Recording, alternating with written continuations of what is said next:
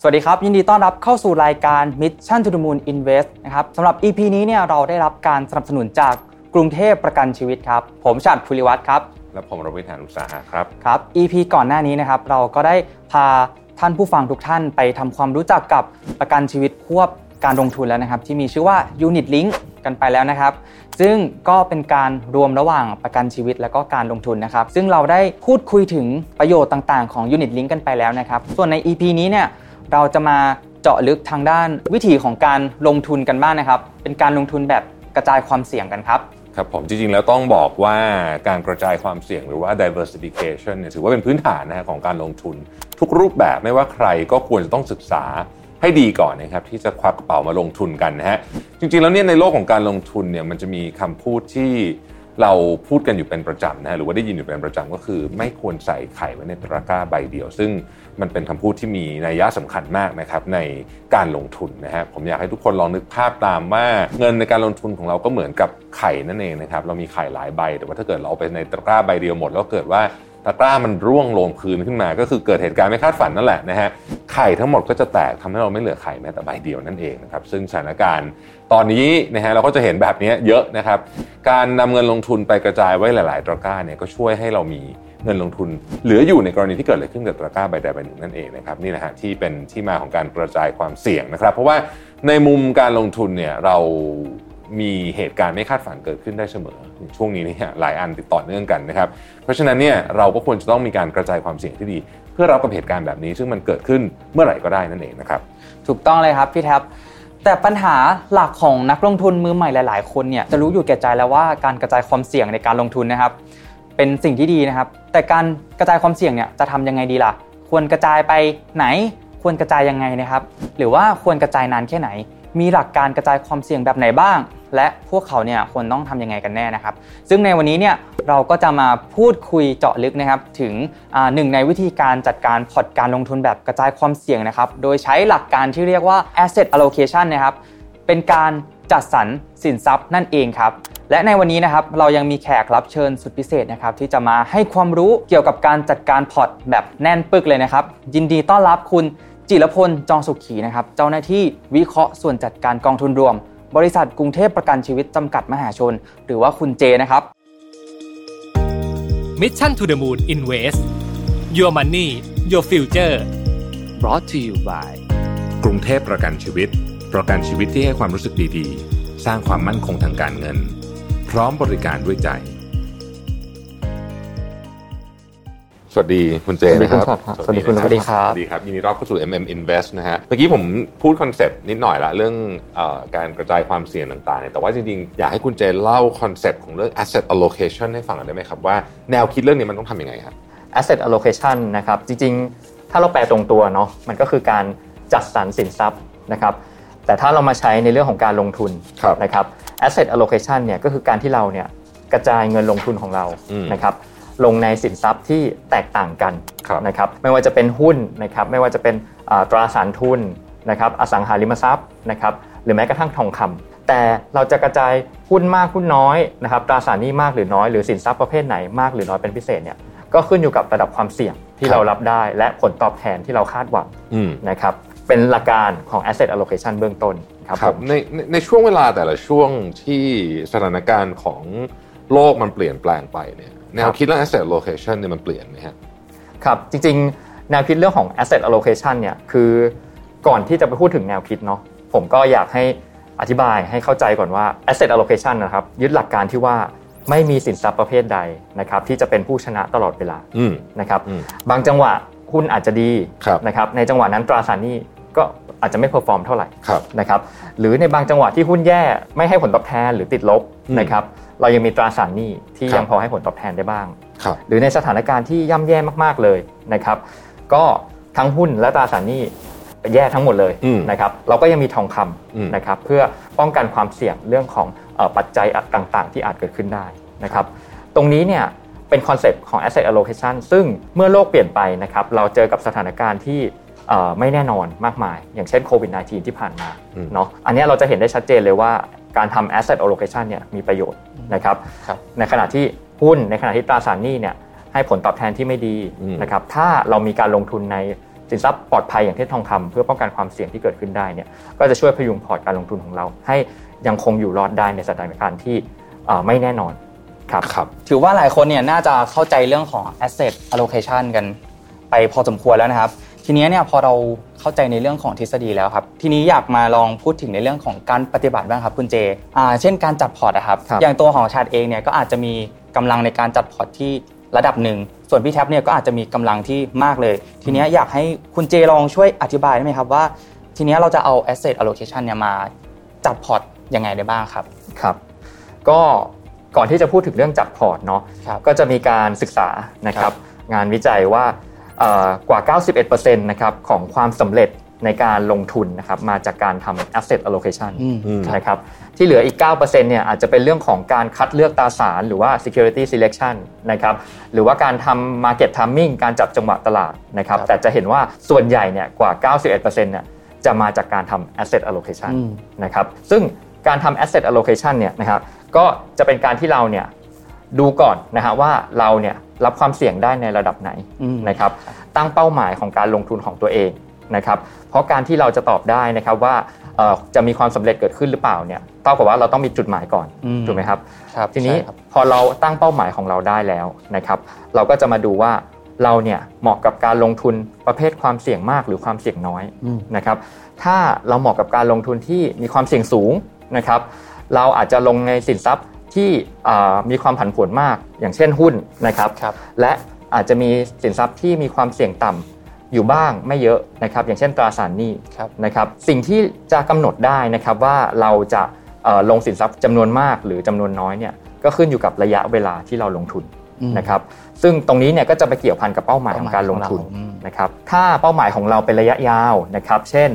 เราอยากจะลงทุนเพื่อการเกษียณ ครับ นะครับ หรืออยากจะลงทุนเพื่อใช้เงินในอีก 10 ปี 20 ปีข้างหน้านะครับ เราก็จะเห็นว่าระยะเวลาการลงทุนเนี่ยจะค่อนข้างยาว อืม นะครับ ตรงนี้เนี่ยเราก็จะสามารถตัดสินใจได้ว่าโอเค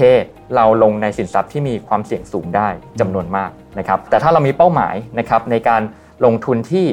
ไม่ยาวมากนัก เช่น เราอาจจะเก็บเงิน เพื่อซื้อรถในอีกสัก 2-3 ปี หรือ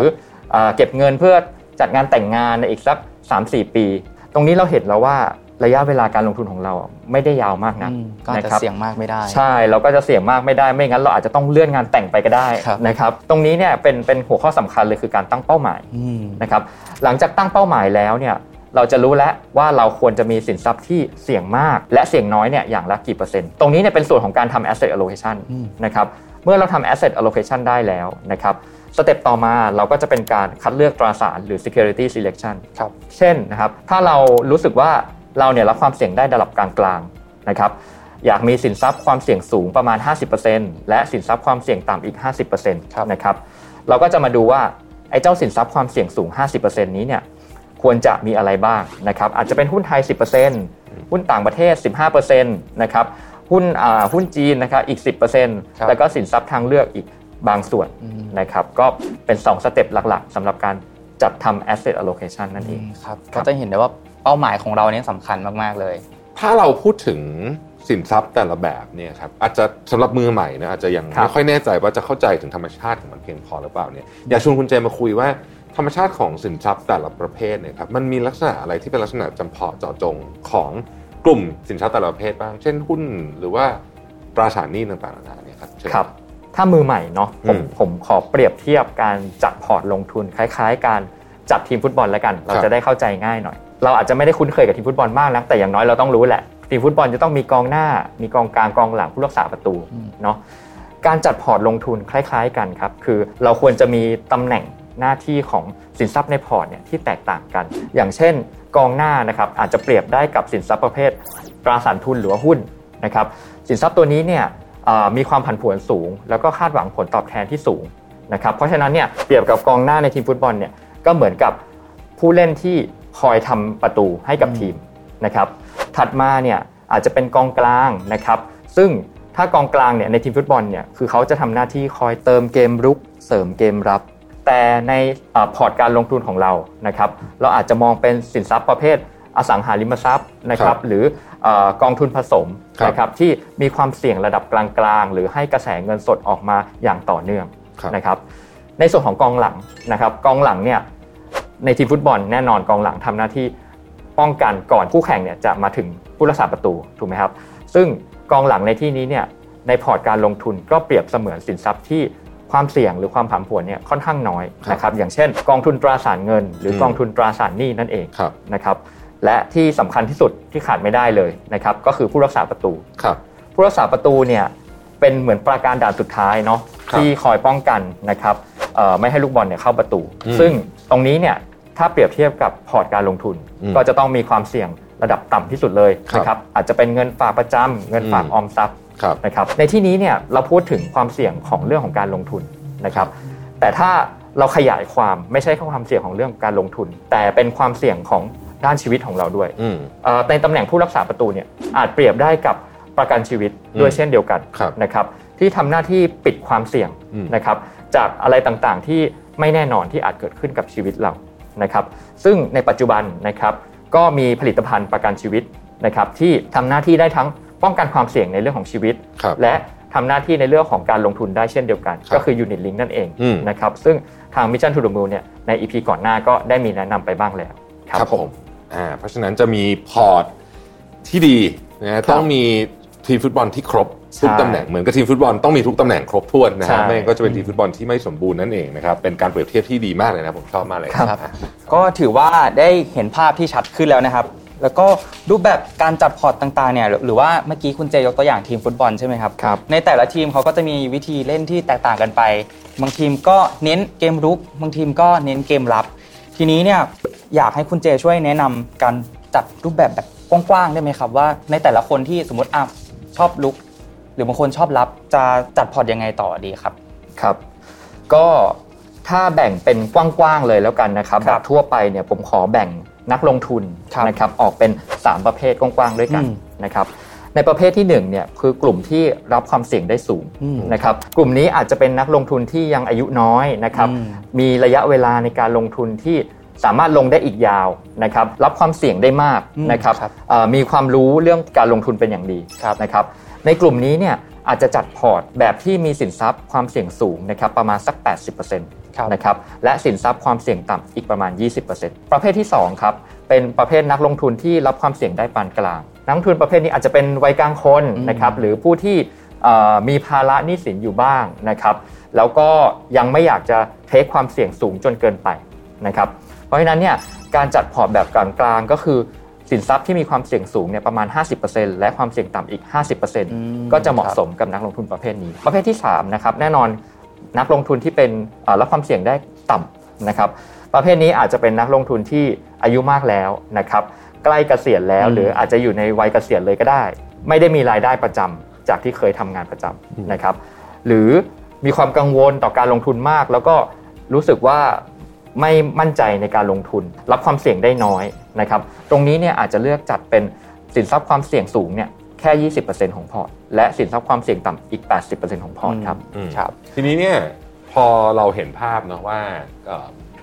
การจัดพอร์ตการลงทุนเนี่ยจริงๆมีมีหลายแง่มุมมากเลยนะครับเข้าใจถึงเอ่อธรรมชาติของสินทรัพย์แต่ละประเภท เข้าใจถึงวัตถุประสงค์ในการลงทุนของเรานะฮะไม่ว่าจะเป็นเวลาเอยไม่ว่าจะเป็นความเสี่ยงเอยต่างๆนานาเนี่ยนะฮะก็จะทำให้เราลงทุนได้ดีขึ้นใช่ไหมครับแล้วก็ ครับ ตอบจุดประสงค์ของการลงทุนมากขึ้นด้วย ทีนี้เนี่ยเอ่อหลักการ asset location ซึ่งจริงๆก็ต้องบอกว่าเป็นเป็นหลักการที่ฟังดูแล้วเนี่ยก็ดู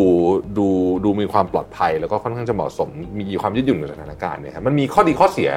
ยังไงบ้างครับ ก็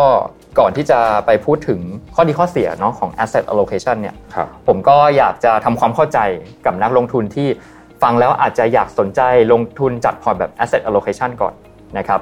หนึ่งคือในเรื่องของผลตอบแทนนะครับผมอยากให้มองผลตอบแทนจากการจัดพอร์ตแบบ asset allocation เนี่ยเป็นผลตอบแทนภาพรวมของทั้งพอร์ต อืม นะครับไม่ได้มองแค่เฉพาะตัวใดตัวหนึ่งที่อยู่ในพอร์ต อืม นะครับเพราะแน่นอนถ้าจำที่ผมพูดไปเมื่อสักครู่ได้เนี่ยไม่มีสินทรัพย์ประเภทใดนะครับจะเป็นผู้ชนะตลอดเวลา อืม นะครับเพราะฉะนั้นเนี่ยพอเราจัดพอร์ตแบบนี้นะครับในบางช่วงเวลาแหละจะมีตัวที่ดี ในบางช่วงเวลาจะมีตัวที่แย่นะครับแต่ไม่ได้หมายความว่าเราจะต้องไปขายตัวแย่แล้วมาซื้อตัวดีนะครับผมอยากให้มองที่ bottom line หรือว่าสุดท้ายภาพรวมของพอร์ตแล้วเนี่ยอย่างโอเค อืม นะครับ ครับ ก็จะเป็นการจัดพอร์ตการลงทุนที่เหมาะสมได้นะครับ ครับ ในส่วนของเอ่อ ข้อดีและข้อเสียของการจัดพอร์ตแบบ asset allocation เรามาพูดถึงข้อดีกันก่อน ครับ นะครับข้อดีเลยหลักๆ คือเรื่องของการลดความผันผวนนะครับของผลตอบแทนจากการลงทุนนะครับในสภาวะที่ตลาดอาจจะมีความผันผวนมากนะครับเช่นเอ่อช่วงโควิดใหม่ๆเนาะเอ่อมีความผันผวนสูงหรือมีความไม่แน่นอนนะครับไม่ว่าจะเป็นจีนกับไต้หวันล่าสุดใช่ไหมฮะมันอาจจะทำให้พอร์ตถ้าเราลงทุนในหุ้นอย่างเดียวนะครับมีโอกาสผันผวนสูง ซึ่งความผันผวนสูงเนี่ยอาจทำให้เราเนี่ย มีจังหวะบางเวลาที่ติดลบไปได้ถึง 50-60%แต่การจัดพอร์ตแบบ asset allocation นี้นะครับช่วยลดความผันผวนจากการลงทุนได้นะครับเราอาจจะติดลบอยู่แหละ ก็คือติดลบอยู่บ้าง แต่ไม่ได้ถึง 50%เหมือนการลงในหุ้นอย่างเดียว อาจจะเหลือแค่ลบประมาณสัก 25%เป็นต้นนะครับนี่ก็เป็นข้อดีข้อแรก อีกข้อหนึ่งคือทำให้เราเนี่ยเอ่อไม่ต้องมาคอยปรับเปลี่ยนพอร์ตตลอดเวลา อืม นะครับผมเชื่อว่าหลาย ๆ คนที่เป็นนักลงทุนอาจจะมีงานอื่นทำอยู่ด้วย อืม นะครับและไม่ได้มีเวลาที่จะมาติดตามข่าวสารนะครับหรือสถานการณ์การลงทุนอยู่ตลอดเวลา และคอย take action อยู่ตลอดเวลานะครับการจัดพอร์ตแบบนี้นะครับเราไม่ได้จำเป็นจะต้องปรับเปลี่ยนพอร์ตบ่อย ๆ นะครับเราแค่ยืนดูอยู่ห่าง ๆ นะครับคอยดูว่าพอร์ตของเราเนี่ยมันยังโอเคอยู่ไหมและเราเชื่อว่านะครับ ต่อให้มีสินทรัพย์บางอย่างตกลงไปในพอร์ต ก็จะยังมีสินทรัพย์อีกบางประเภทที่เรามีอยู่เนี่ยคอยพยุงพอร์ตไปได้นะครับนี่ก็เป็นอีกข้อดีข้อหนึ่ง ซึ่งทำให้เราเนี่ยไม่ต้องมาใช้เวลานะครับกับการติดตามสถานการณ์นะครับหรือการจะต้องมาปรับเปลี่ยนพอร์ตบ่อยๆ นั่นเอง พูดถึงข้อด้อยมั่งดีกว่า อืม นะครับข้อด้อยของการจัดพอร์ตประเภท asset allocation เนี่ยก็มีอยู่บ้าง อืม นะครับคือ อย่างที่บอกว่า asset allocation เนี่ยเป็นการผสมผสานหลาย ๆ asset ลงในพอร์ตการลงทุนของเรานะครับเพราะฉะนั้นเนี่ยเมื่อใดก็ตามที่ภาวะตลาดดีมาก ๆ เลย อืม นะครับ